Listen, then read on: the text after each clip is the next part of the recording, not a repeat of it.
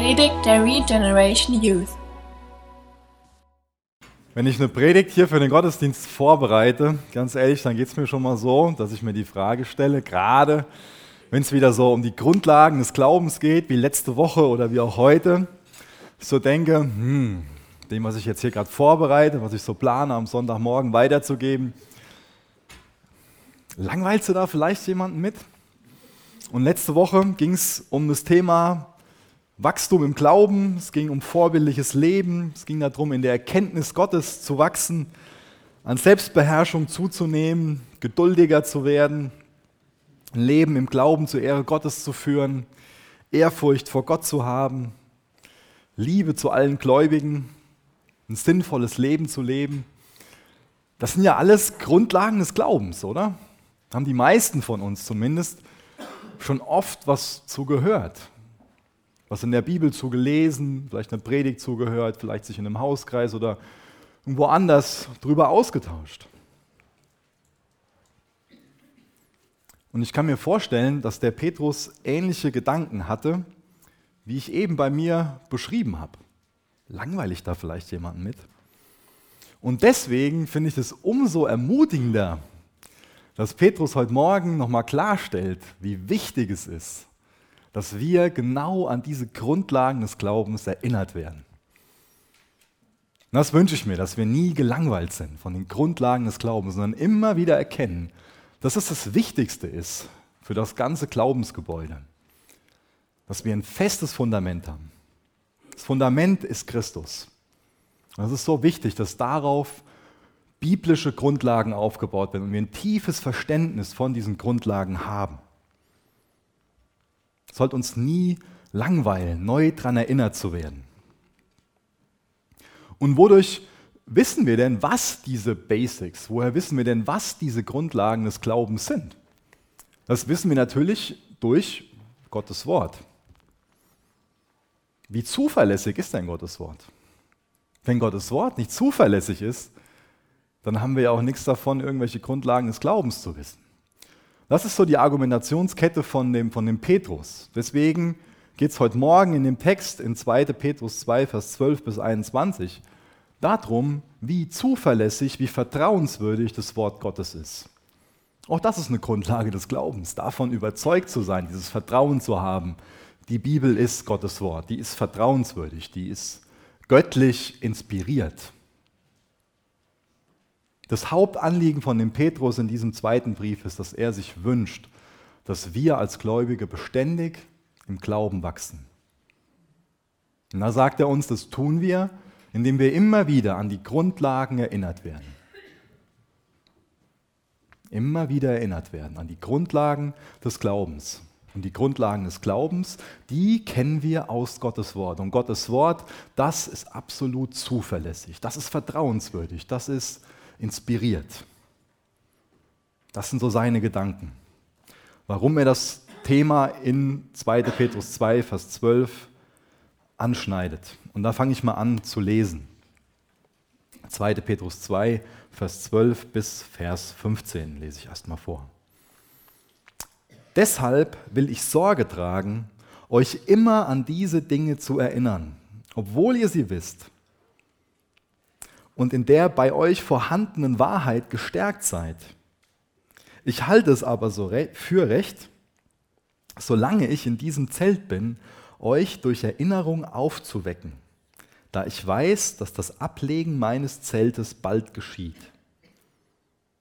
wie auch unser Herr Jesus Christus mir kundgetan hat. Ich werde aber darauf bedacht sein, dass ihr auch nach meinem Abschied jederzeit imstande seid, euch diese Dinge ins Gedächtnis zu rufen. Petrus hat ein ganz ereignisreiches Leben gehabt. Er hat ganz viele Dinge erlebt, wo wahrscheinlich jeder hier sagen würde, ja, das hätte ich auch gern erlebt. Ich wäre auch gern vielleicht morgens mit, mit Jesus aufgewacht und, und in den Tag gestartet und hätte gesehen, wie er Wunder wirkt. Weiß so jemand hier, der sagt, eigentlich hätte ich gern die Pfingstpredigt gehalten. Er war bei ganz vielen tollen Dingen dabei. Und jetzt weiß er durch eine Offenbarung, dass sein Ableben kurz bevorsteht. Und er hat viel von, von dem Erfahrungsschatz, den er hat, weitergegeben. Gerade in der Gemeinde in Jerusalem und vielen anderen Gemeinden. Aber er will, dass das, was er alles geoffenbart bekommen hat, die Erfahrungen, die er mit Jesus gemacht hat, die Grundlagen des Glaubens, die er von Jesus gelehrt bekommen hat, er will, dass die nicht nur mündlich weitergegeben werden. Er ist Augenzeuge und er will, dass er als Augenzeuge in Form von diesem zweiten Petrusbrief quasi weiterlebt. Er will, dass es nicht nur mündlich weitergegeben wird, was er erlebt hat, was er für wahr erkannt hat, was Jesus ihm geoffenbart hat, sondern er schreibt das auf, was ihm wichtig ist und schreibt quasi mit dem zweiten Petrusbrief wie so ein Testament, wo er sagt, das ist das, was, was wichtig ist, das ist das, was ich über Jesus gelernt habe und das ist das, was ich euch weitergebe, was ich euch anvertraue, damit ihr das wieder in Form von dem Brief weitergebt, aber nicht nur mündlich, nicht nur eine mündliche Überlieferung. In Lukas, ja. Du hast gesagt zweiter Petrus zwei, Vers zwölf. Oh, da hast du recht, Entschuldigung, richtig, zweiter Petrus eins, Vers zwölf. Ich habe es sogar falsch hier stehen. zweiter Petrus eins, Vers zwölf, danke.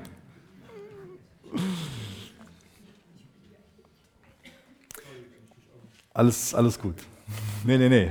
Ist ja gut, dass dann andere wieder innen tritt kommen, wenn ihr jetzt eine Seite umblättern könnt. zweiter Petrus eins, Vers zwölf. Petrus wusste genau, was er für eine Berufung von Gott hatte.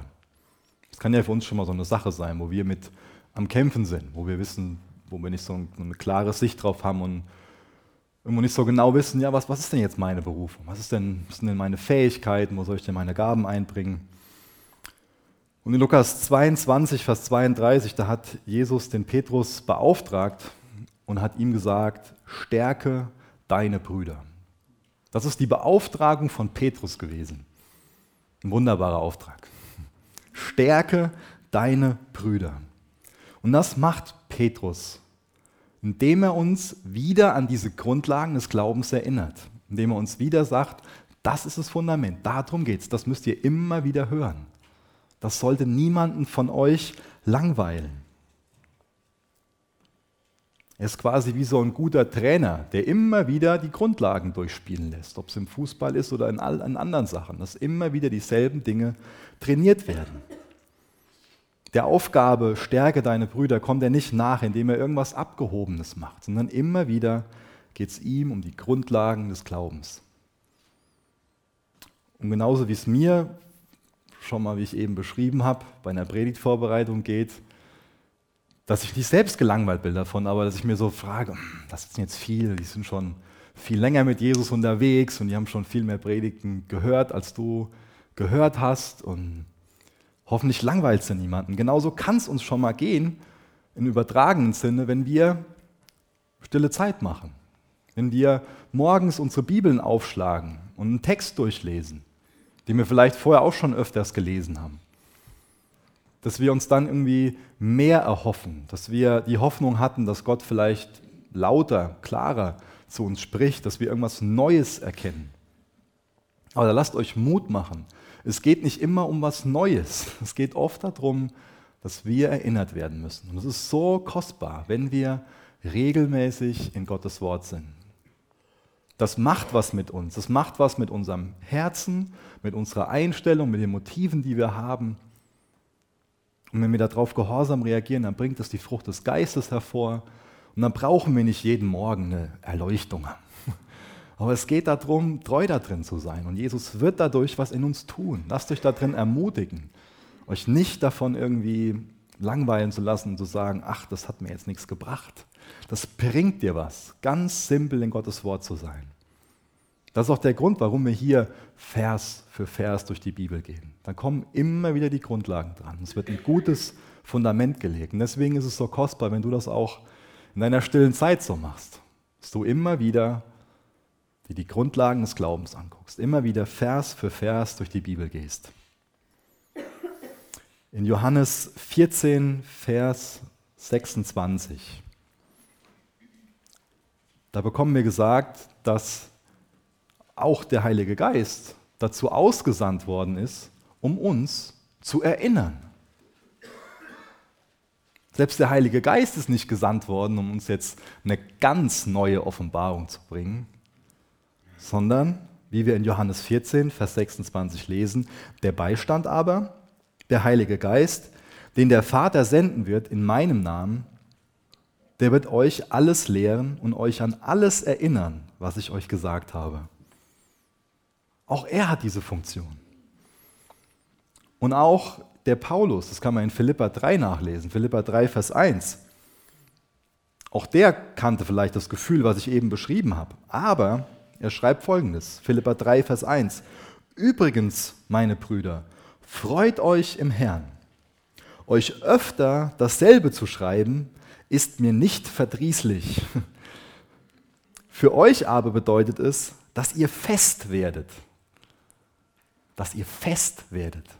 Das heißt, auch das ist nochmal so, so, so eine Betonung davon, dass wir fest werden, dass wir im Glauben wachsen, wenn wir immer wieder die Grundlagen des Glaubens tief in den Grund von unserem Herzen sinken lassen, denen vertrauen und danach leben. Das ist auch das, was wir in Evangelien sehen, dass Jesus immer wieder sich wiederholt, immer wieder ähnliche, gleiche Dinge anspricht, immer wieder Grundlagen legt, den Jüngern immer wieder dieselben Dinge sagt. Wir müssen erinnert werden, weil wir ein schlechtes Gedächtnis haben. Mir geht es schon mal so, dass ich gewisse Dinge gerne vergessen würde und an die erinnere ich mich und andere will ich mich gerne erinnern und die gehen mir verloren.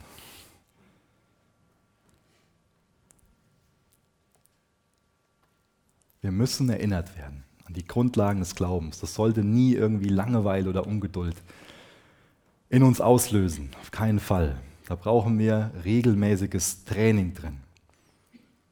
Das macht ein guter Athlet so, dass er immer wieder diszipliniert trainiert, sich immer wieder die Dinge verfeinert, die Grundtechniken. Ich glaube, viele von euch haben schon mal, ähm, zumindest als Kinder, das Spiel Stille Post gespielt. Kennt ihr alle?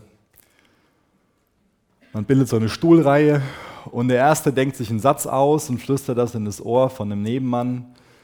Und nachdem das dann ein paar Stationen weiterging, dann löst es meistens große Freude aus, weil der Satz, der am Ende rauskommt, nicht mehr wirklich viel mit dem zu tun hat, der am Anfang gesagt worden ist. Auch das zeigt, dass unsere Erinnerung oft ja, selektiv und fehlerhaft ist. Und deswegen ist es so kostbar, dass der Petrus nicht nur als Augenzeuge davon berichtet. Das macht es natürlich auch glaubwürdig, dass er als Augenzeuge von diesen Ereignissen berichtet, von diesen Wahrheiten weitergibt, sondern dass er, wie wir das später lesen werden, getrieben durch den Heiligen Geist diese Dinge aufschreibt. Und das alles führt dahin, dass wir fester darin werden, zu vertrauen, dass Gottes Wort inspiriert ist. Dass es Gottes Wort ist, dass es nicht nur ein Fabelbuch ist, nicht nur eine mündliche Überlieferung. Petrus spricht hier von seinem bevorstehenden Tod. Und ich finde es interessant, dass er nicht in Panik oder Verzweiflung ausbricht. Es ist circa zwei Wochen her, da habe ich einen Anruf bekommen von meinem Bruder und er hat mir erzählt, dass mein Papa mit hundert Kilometer pro Stunde in ein entgegenkommendes Auto gefahren ist. Und ihm ist nicht wirklich viel passiert. Ähm, er musste nur zwei Tage im Krankenhaus bleiben, hat ein paar Prellungen gehabt. Ähm, aber mir war klar, da hätte wesentlich mehr passieren können. Und da ist mir persönlich nochmal so vor Augen geführt worden, wie zerbrechlich unser Leben ist. Dass es wie so ein Lufthauch sein kann, was schnell vergeht. Aber in Petrus kommt jetzt keine Verzweiflung auf, wo er daran denkt, dass sein Leben auf der Erde bald vorbei ist. Es ist wenig später, dann in achtundsechzig nach Christus. Es ist vorbei gewesen, als er der Märtyrertod gestorben und es ist überliefert worden, dass er sich nicht für würdig hielt, auf die gleiche Art und Weise zu sterben wie Jesus, und dass er sich deswegen mit dem Kopf nach unten hat kreuzigen lassen. Ich glaube, dass Petrus hier nicht in Panik verfällt. Das hängt damit zusammen, was er für eine Sicht auf sein Ableben hat. Denn er wusste, er hat einen Auftrag, er hat eine Berufung. Und er hat einen souveränen Gott an seiner Seite. Und er weiß, er wird so lange leben, bis sein Auftrag vollendet ist. Und dann spricht er vom Ablegen des Zeltes.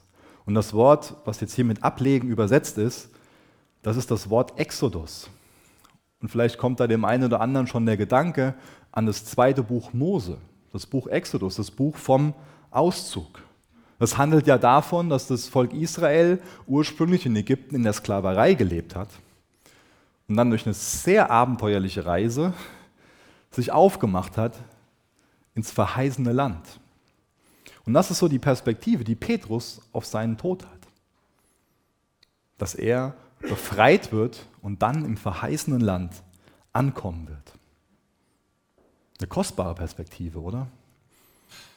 Aber versteht mich nicht falsch, der Petrus ist natürlich nicht lebensmüde, wie ich gerade schon beschrieben habe. Er hat seine Zeit auf der Erde gut genutzt. Und er hat nicht irgendwie widerwillig gelebt, sondern er hat gesagt, ich habe so viel mit Jesus erlebt, das will ich weitergeben. Es ist so wichtig, wieder diese Grundlagen des Glaubens weiterzugeben. Es ist so wichtig, Jünger zu machen. Es ist so wichtig, das Evangelium weiterzugeben und anderen zu sagen, du musst gerettet werden und lass dich retten. Und er hat die Zeit ausgekostet. Aber er wusste auch, das, was kommen wird, ist was Herrliches. Da brauche ich keine Angst vor zu haben. Er gebraucht dieses Bild von so einem Zelt. Und so ein Zelt ist ja nur ein vorübergehender Wohnort. Für uns alle, denke ich. Das kann man abbauen und woanders wieder aufbauen. Und genau die Perspektive hat Petrus auf sein Leben hier auf der Erde. Er sagt, mein Leib ist wie ein Zelt, der wird abgebaut, aber dann komme ich in eine bleibende Wohnung. Das war Petrus sehr wichtig, dieser Gedanke, den ich, den ich gerade erkläre. Denn er hat sein Herz nicht an die Dinge gehangen hier auf der Erde. Er hat nicht für die Dinge der Erde gelebt, für Dinge, die vergänglich sind. Und wenn wir uns sein Leben angucken, nachdem er sich hat retten lassen natürlich, sehen wir, dass er ein Leben gelebt hat, was darauf ausgerichtet war, dass Früchte hervorkommen für die Ewigkeit.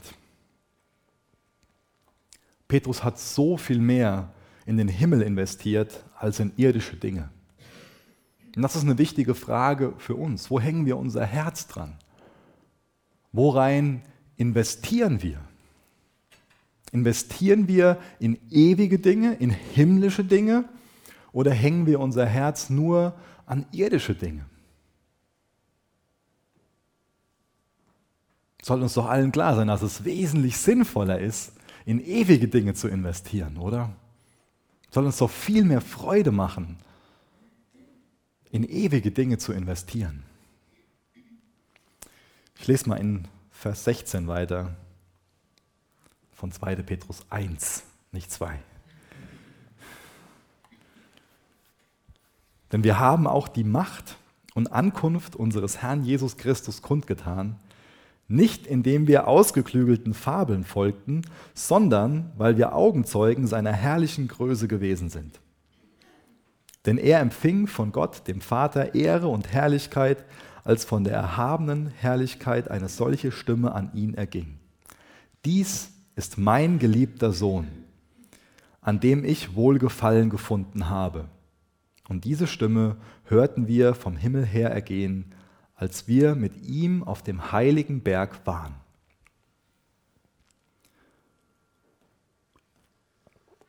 Petrus bezieht sich hier auf den Berg der Verklärung. Und Petrus sagt von sich, ich bin dabei gewesen. Ich bin ein Augenzeuge. Ich bin nicht nur ein Märchenonkel, der irgendwie welche Erzählungen weitergibt. Ich bin Augenzeuge. Ich war live dabei. Ich hatte dieses absolute Bergspitzenerlebnis. Er hat was Wunderbares miterlebt, der Petrus. Er war dabei, als Jesus verklärt wurde. Er hat so einen Einblick gehabt in die zukünftige Herrlichkeit. Er hat einen Einblick gehabt in die Dinge, die kommen werden. War mit zwei anderen Jüngern dabei und hat gesehen, wie Jesus, Mose und Elia sich auf diesem Berg begegnet sind. Das war ein kurzer Einblick in die wahre Herrlichkeit des Königs der Könige. Und deswegen greife ich den Gedanken von eben nochmal auf. Wie sieht das aus mit diesen ewigen Dingen? Petrus hat einen Einblick gehabt und er betont nochmal, wie wichtig es ist und wie kostbar es ist, dass wir da schon für leben dürfen. Er hat das Reich Gottes schon in Herrlichkeit gesehen. Und deswegen macht er uns Mut, genau dafür zu leben. Es ist interessant, dass sich auf dem Berg der Verklärung so die größten Gestalten der jüdischen Geschichte begegnet sind. Ja, Jesus, Mose und Elia. Mose, das sind so, Mose und Elia sind die beiden größten Propheten. Ja, Mose steht für das Gesetz. Und Elia repräsentiert die Propheten. Der größte Gesetzgeber und der größte Prophet erkennen hier an, dass Jesus göttlich ist. Erkennen an, dass er derjenige ist, wo das Gesetz und wo die Propheten hinausdeuten, wo sie darauf hindeuten. Und Jesus ist derjenige, der Gesetz und Propheten, der beides erfüllt hat. Das heißt, auch das ist nochmal so eine Unterstreichung von, der, von dem großen Thema, was oben drüber steht, über diesem Abschnitt Vertrauenswürdigkeit der Bibel. Wir erkennen alle an, Jesus ist Gott. Das ist vertrauenswürdig. Das ist die Grundlage des Glaubens. Und dann haben wir noch gelesen, bestätigt Gottes Stimme die Vollmacht, die Göttlichkeit und die Sohnschaft von Jesus. Dies ist mein geliebter Sohn, an welchem ich Wohlgefallen gefunden habe. Jesus ist nicht einfach nur ein weiser Lehrer oder ein bedeutender Prophet, irgendeine außergewöhnliche Person. Jesus ist Gott. Wenn wir das erkennen, dass Jesus Gott ist, dann fangen wir an, ihn wirklich anzubeten. Und ich glaube, gerade auch wir Väter können viel von dem einen Satz, den der Vater an seinen Sohn richtet, lernen. Und wir können viel darüber lernen, wie wir mit unseren Kindern umgehen sollten. Ich glaube, jeder Mensch hat was gemeinsam, und zwar, dass wir eine Sehnsucht haben nach einem wirklich guten Vater. Nach einem Vater, der uns, der uns liebt, der sich um uns kümmert, der seine Kinder, der uns um sich haben will, der für uns da sein will. Und wenn wir so einen Vater nicht haben, dann kann unser Leben schon mal leer und bedeutungslos erscheinen. Jeder Mensch hat die Sehnsucht nach so einem wirklich vertrauenswürdigen Vater, eine Sehnsucht nach Gemeinschaft mit ihm.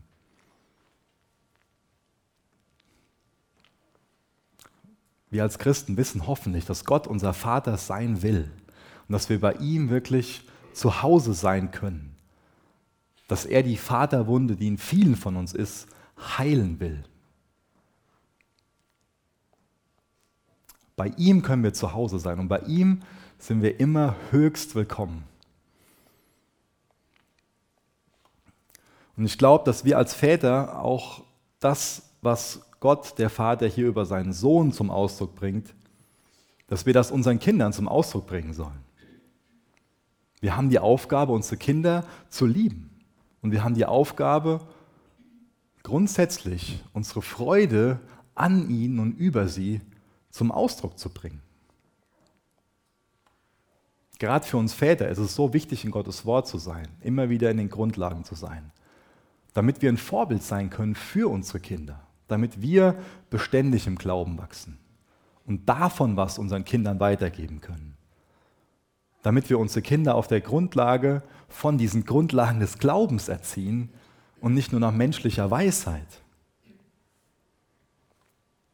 damit wir durch Gottes Wort Ratschläge für unser Leben bekommen, die dann zu einer Richtschnur werden, zu einem Maßstab, nach dem wir leben, damit wir das wiederum weitergeben können. Was für ein Vorbild sind wir für unsere Kinder? Was, was leben wir ihnen vor? Was bedeutet es, ein guter Vater zu sein, nach Gottes Wort? Das sind wichtige Fragen für uns.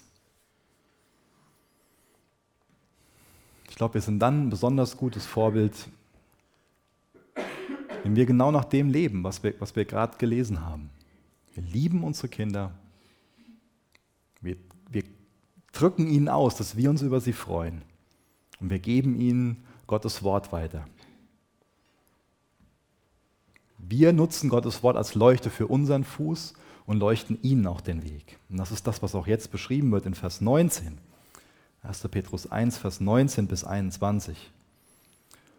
Und so besitzen wir das prophetische Wort umso fester. Und ihr tut gut, darauf zu achten, als auf eine Lampe, die an einem dunklen Ort leuchtet, bis der Tag anbricht und der Morgenstern in euren Herzen aufgeht. Indem ihr dies zuerst wisst, dass keine Weissagung der Schrift aus eigener Deutung geschieht. Denn niemals wurde eine Weissagung durch den Willen eines Menschen hervorgebracht, sondern von Gott her redeten Menschen, getrieben vom Heiligen Geist. Das Wort Gottes, das ist eine feste, eine sichere Grundlage für uns. Das Wort Gottes leuchtet hell.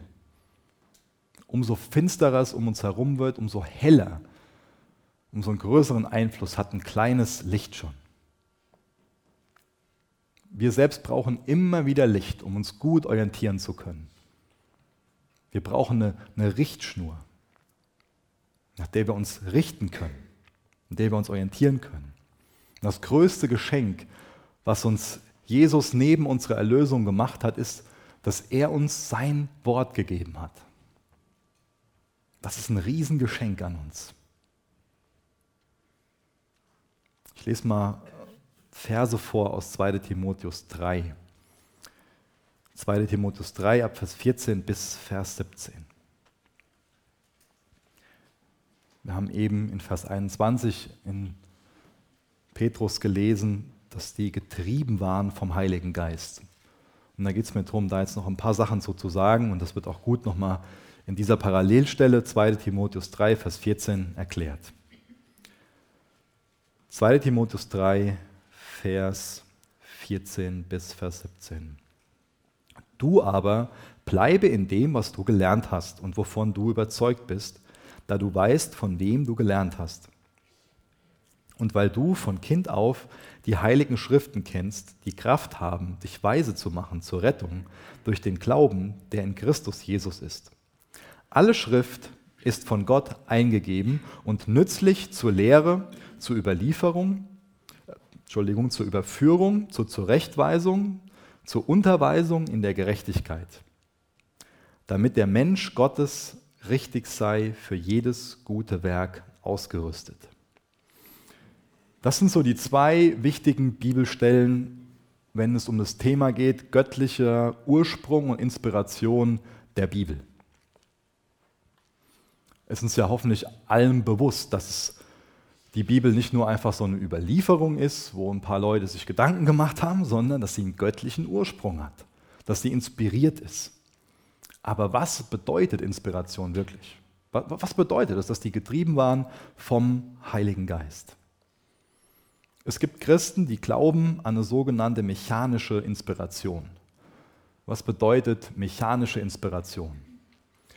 Die stellen es so dar, als ob der Heilige Geist auf so in der Art und Weise auf den Mensch gekommen ist, dass die Person gar nicht anders konnte, als einzeln jedes einzelne Wort aufzuschreiben, ähm, was der Heilige Geist gerade eingegeben hat.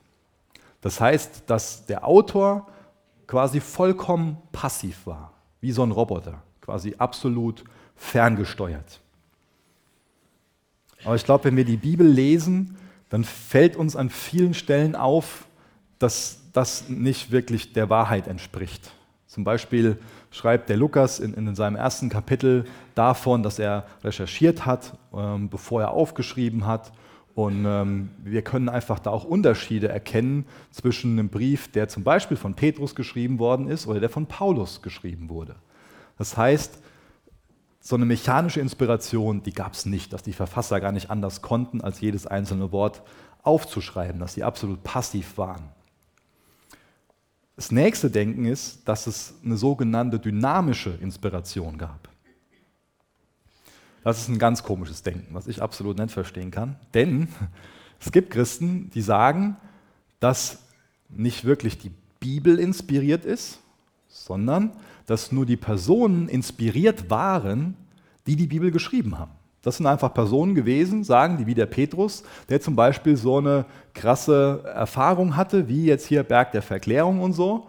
Und dadurch hat die Bibel einen höheren Wert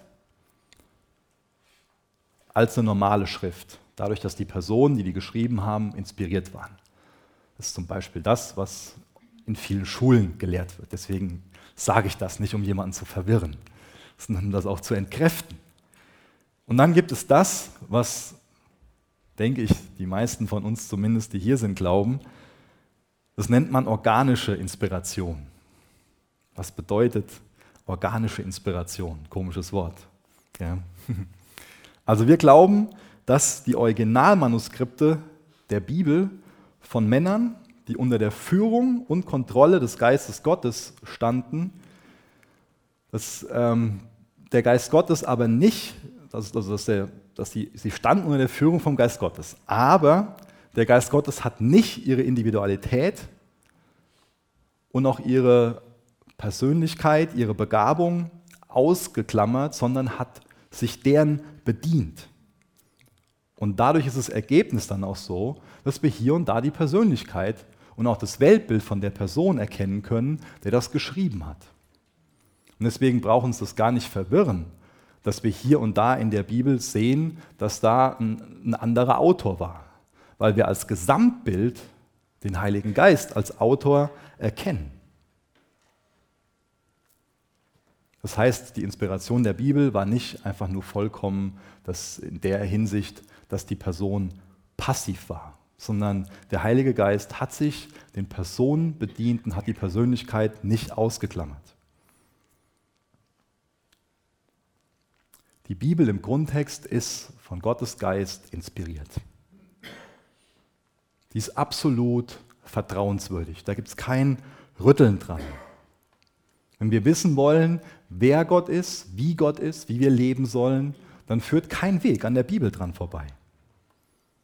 Deswegen lassen wir als Christen unsere Sicht auf Dinge, unser, unser Weltbild, unser Denken über das, was um uns herum passiert, über Gott, über uns selbst, von der Bibel prägen. Ist das wirklich so, dass wir unsere Sicht, dass wir die Brille, die wir quasi tragen, dass wir die Perspektive, die wir auf uns haben, auf Gott haben, auf das Leben um uns herum, dass wir das von der Bibel prägen lassen? Wir sollten unser Prägen von Gott, unser Denken von Gott prägen lassen.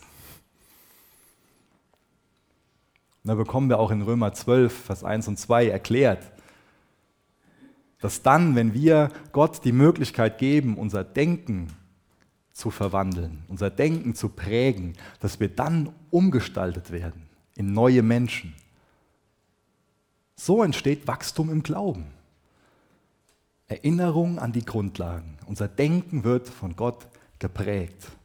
Und dann werden wir zu anderen Menschen, die Jesus ähnlicher sind. Ich finde es absolut faszinierend, wie einzigartig die Bibel in ihrer Entstehung ist. Wir haben eben schon mal über die Autoren kurz gesprochen. vierzig, mindestens vierzig verschiedene Menschen, die sich meistens nicht gegenseitig kannten, sind die Autoren der Bibel. Die haben die Bibel in einem Zeitraum von mindestens eintausendfünfhundert Jahren geschrieben. Und die kamen aus ganz verschiedenen Milieus und Kulturen. Josua, der General, Salomo, der König, da ist ein Amos dabei als Hirte. Von Petrus wissen wir, dass er Fischer war. Lukas ist Arzt, ein bisschen gebildeter als ein Fischer. Dann hat auch Matthäus mitgeschrieben, so ein, so ein Zöllner. Und die haben die Bibel an ganz verschiedenen Orten geschrieben. In der Wüste, im Gefängnis, auf Reisen, sogar während einem Krieg. Auf drei verschiedenen Weltteilen, in Asien, in Afrika, in Europa und auch auf drei verschiedenen Sprachen. Auf Hebräisch, kleine Teile auf Aramäisch und das Neue Testament dann auf Griechisch. Und das Faszinierende ist, obwohl es da so eine riesen Zeitspanne gibt, auch so ein unterschiedlicher Stand an, an Bildung, an Herkunft, trotzdem sehen wir in der Bibel, dass so eine wunderbare Einheit da ist. Auch darin ist die Bibel absolut einzigartig, dass da eine Einheit da ist. Und das kann ja niemand verleugnen, der die Bibel liest, der die Bibel studiert, dass wir als roten Faden Jesus darin sehen. Wir sehen so viele Prophetien im Alten Testament, die auf ihn hindeuten. Das eben schon erklärt. Jesus kam, um das Gesetz zu erfüllen. Das Gesetz deutet auf ihn hin. Die Propheten deuten auf ihn hin. Und er erfüllt das. Da bildet die Bibel eine wunderbare Einheit. Wenn ich irgendwo in, in einer anderen Stadt mal zu, zu Besuch bin, dann gucke ich mir auch schon mal gern die Kirchen da an. Und wenn ich mir die Kirche angucke, dann denke ich nicht, dass die einfach so per Zufall entstanden ist.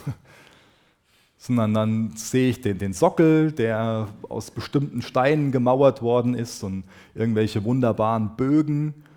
Und dann weiß ich, dass da nicht einfach nur irgendwie der, der Chef im Steinbruch gesagt hat, schick die Steine mal dahin, die werden schon was draus machen. Sondern da gab es einen Plan, da gab es Zeichnungen. Da hat sich ein Architekt hingesetzt und hat sich das ausgedacht, wie die Kathedrale, die Kirche gebaut werden soll, wo Licht reinkommen soll und so weiter. Hat sich viele Gedanken gemacht. Und dann ist nach diesem Plan, nach der Zeichnung, dann ein Stein gefertigt worden und auch nach der Zeichnung zusammengesetzt worden. Und das ist das gleiche Bild, was ich bekomme, wenn ich die Bibel lese. Dass da jemand im Hintergrund die Fäden gezogen hat, beschrieben hat, so sollen die Steine werden. Und dadurch fällt das Licht so ein, dadurch ergibt das so ein Gesamtbild, eine wunderbare Wahrheit, die uns im Zentrum immer wieder Jesus vorstellt. Darum geht es in der Bibel. Es geht nicht immer wieder um neue Offenbarungen, es geht darum, dass uns Jesus geoffenbart wird. Um ihn geht's. In seiner ganzen Herrlichkeit. Darum geht es, ihm ähnlicher zu werden, ihn mehr zu lieben, ihn mehr zu erkennen als derjenige, der er ist.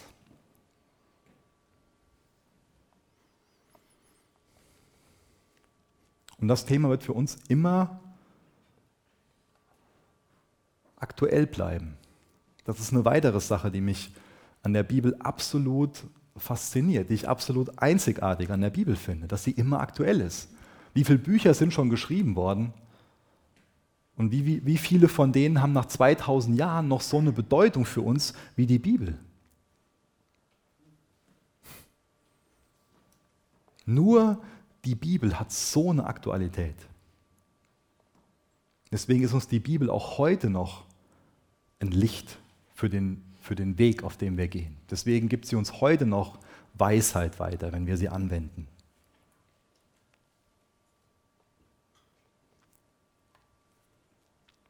Und das Tolle an der Bibel ist, dass wir nicht irgendwelche Experten brauchen, die sie uns auslegen, sondern dass wir sie verstehen können, wenn wir eine Beziehung zu Jesus haben. Denn in der Beziehung zu Jesus, wenn wir uns retten lassen, dann fängt die an, dann kommt der Heilige Geist in uns. Und dann haben wir ihn, der uns hilft, die Bibel zu verstehen, der uns erinnert, der uns auch hilft, in die, in die Tiefe zu wachsen, in der Tiefe zu graben. Jeder von uns hat Zugang dazu. Deswegen lass dir Mut machen, persönlich in Gottes Wort zu sein. In Offenbarung zweiundzwanzig gibt es eine ganz wichtige Warnung an uns. Da werden wir davor gewarnt, nichts hinwegzunehmen, und da werden wir aber auch genauso davor gewarnt, nichts hinzuzufügen. Das ist wichtig, dass wir der Bibel nichts hinzufügen, dass wir nichts hinwegnehmen, sondern die Bibel für sich stehen lassen und gesund durch den Geist verstehen und anwenden.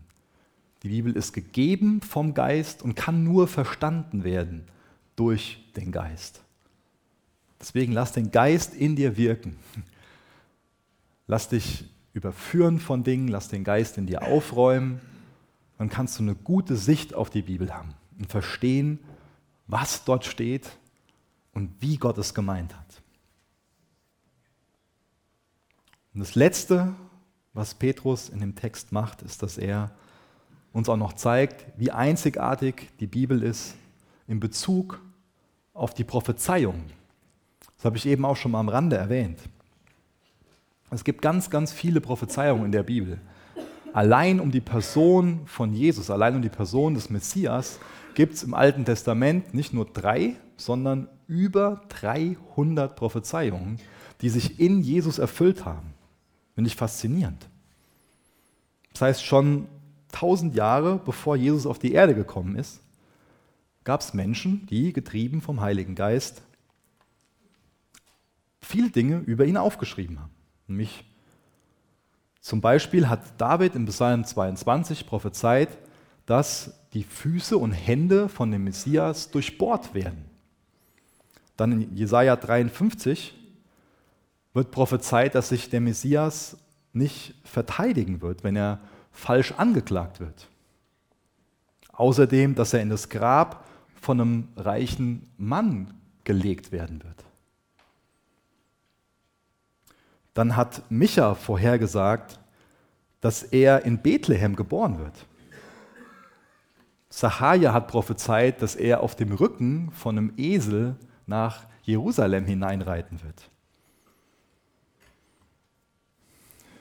Und dann ein paar Kapitel weiter, in Sacharja elf, Vers zwölf, lesen wir davon, dass er von einem Freund verraten wird für dreißig Silberstücke. Und dann, dass auch dieses Geld dazu genommen wird, um den Acker von einem Töpfer zu kaufen. Dann hat Maleachi zum Beispiel prophezeit, dass er einen Wegbereiter haben wird, wo wir wissen, dass es Johannes der Täufer ist. Wie hoch ist denn die Wahrscheinlichkeit, dass all diese Dinge auf eine Person zutreffen?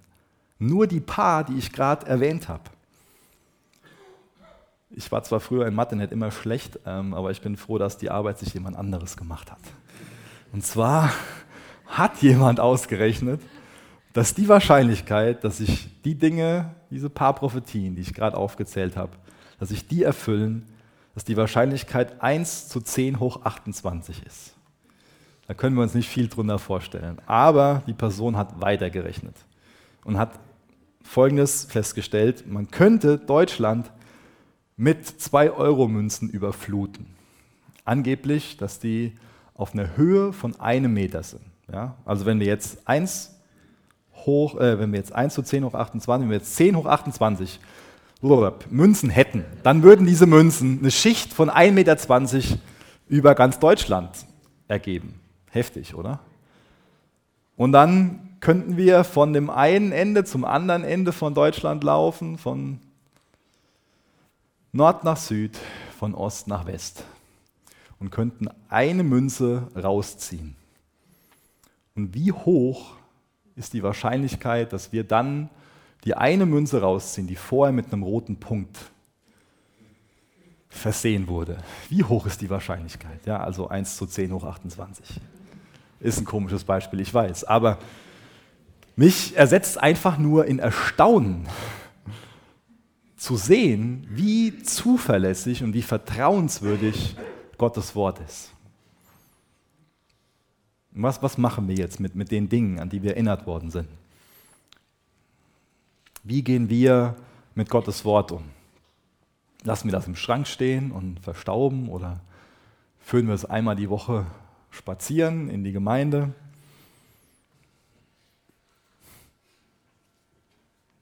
Es gibt sonst kein Buch, wo so viele Dinge prophezeit werden, die sich erfüllen. Und es gibt in der Bibel auch keine Prophezeiungen, wo wir sagen können, ja, die lagen daneben.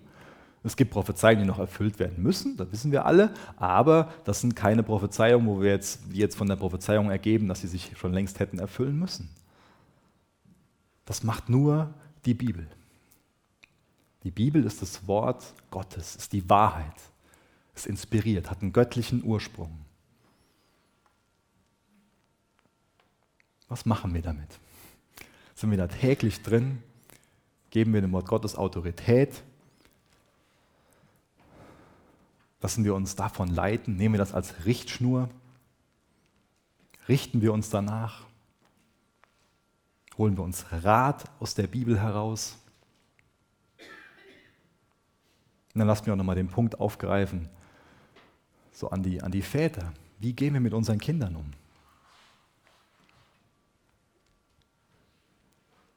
Dann an uns alle, lassen wir Gott unseren Vater sein, dessen Testament das hier ist, was wir in Händen halten.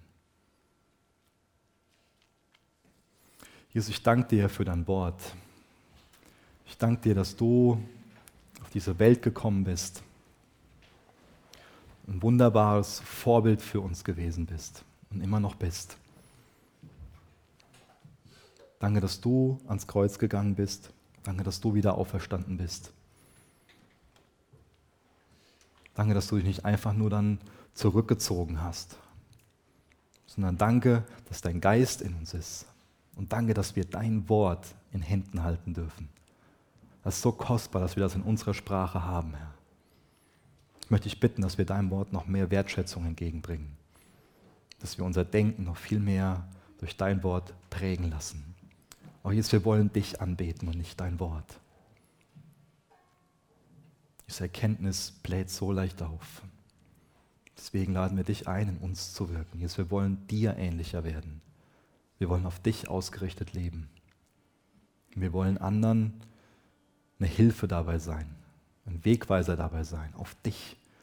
Wir wollen anderen dabei helfen, zu erkennen, dass sie gerettet werden müssen, Herr. Jesus, gib uns mehr Freude an deinem Wort. Gib uns mehr Hunger und Durst nach deinem Wort. In Jesu Namen. Amen. Danke für das Anhören der Predigt. Weitere Informationen findest du unter w w w punkt regeneration youth punkt d e.